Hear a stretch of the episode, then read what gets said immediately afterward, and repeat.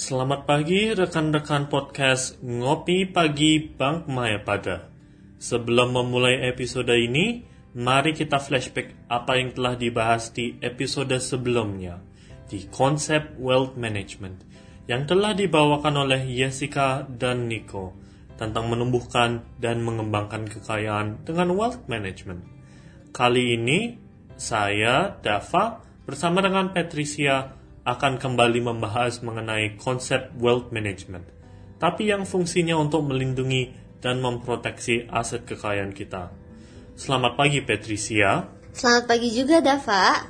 Nah, Patris, pada episode sebelumnya kita sudah bahas bagaimana menerapkan konsep wealth management yang dapat membantu untuk mengumpulkan dan menumbuhkan aset kekayaan kita. Nah, kenapa sih kita harus melindungi dan memproteksi aset kekayaan kita? Begini, Dav. Strategi untuk menumbuhkan kekayaan itu penting. Tetapi kita harus juga memelihara dan memproteksi hasil kerja keras kita. Bayangkan saja, setiap hari kita sudah bekerja dan ternyata uang hasil kerja kita tidak terkumpul. Dan pas saatnya dibutuhkan, malah uang ini tidak ada sama sekali. Hmm, agak mengerikan ya, Patris. Iya, jadi yang pertama ketika kita ingin memproteksi aset kekayaan, kita harus bisa menghadapi resiko dengan meminimalisir kerugian yang dapat terjadi, sehingga kita bisa mencapai tujuan keuangan kita. Oh, menghadapi resiko. Maksudnya gimana, Pat? Jadi, setiap orang pasti memiliki cara yang berbeda-beda dalam menghadapi resiko. Biar kekayaan kita tidak runtuh dari insiden yang beresiko. Ada beberapa metode untuk menjaganya. Artinya, kita mau menghindari atau menyiapkan diri untuk kejadian tidak terduga yang efeknya negatif bagi kita. Untuk itu, ada dua cara untuk menghadapi resiko. Yang pertama, kurangi resiko yang dapat terjadi atau yang biasa disebut risk reduction. Jadi, kita tetap menghadapi kemungkinan terjadinya resiko, tapi kita mengurangi resikonya. Misalnya, untuk mengurangi resiko penurunan nilai investasi, maka kita perlu melakukan diversifikasi instrumen investasi. Yang kedua, yaitu mengalihkan resiko atau risk transfer. Nah, di sini kita berusaha memindahkan efek kerugian yang bisa kita alami ke pihak lain, biasanya ke perusahaan asuransi. Contohnya, kita mengambil asuransi all risk untuk mobil pribadi kita.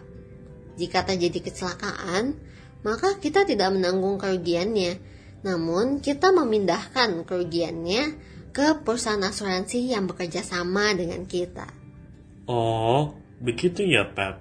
Kemudian lalu jenis aset setiap orang kan berbeda-beda nih. Apa aja sih, Pat?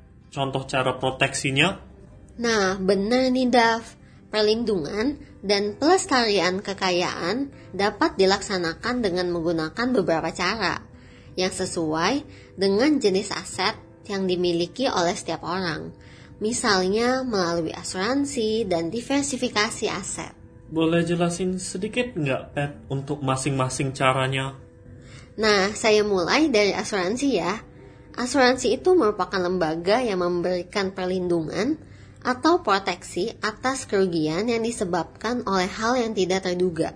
Ada dua jenis asuransi, yaitu asuransi umum dan asuransi jiwa.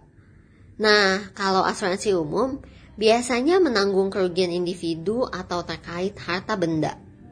Contohnya, perlindungan terhadap beban finansial dari terjadinya bencana alam, kebakaran, atau asuransi kendaraan untuk perlindungan dari kecelakaan. Sedangkan, kalau asuransi jiwa itu menanggung keselamatan jiwa dari meninggal, kecelakaan, atau sakit. Kalau asuransi jiwa biasanya terdapat ahli waris yang mendapatkan uang pertanggungan.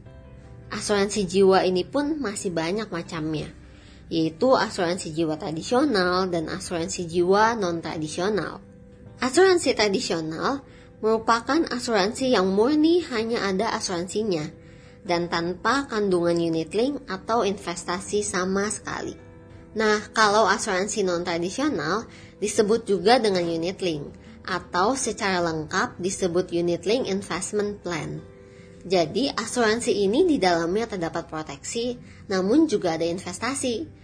Produk ini bertujuan untuk memberikan perlindungan sekaligus portofolio investasi untuk meningkatkan kekayaan klien dan memberikan imbal hasil yang baik.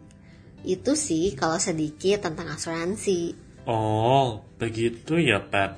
Kalau diversifikasi, Nah, kalau diversifikasi ini merupakan salah satu cara untuk kita melak- melakukan penyebaran resiko ke berbagai instrumen investasi. Seperti yang tadi saya bilang, bisa ke saham, reksadana, dan obligasi. Nah, istilah yang biasa kita gunakan dalam diversifikasi itu adalah don't put your egg in one basket. Oh iya, artinya bila kalau satu keranjang itu jatuh, maka nggak semua telur pecah.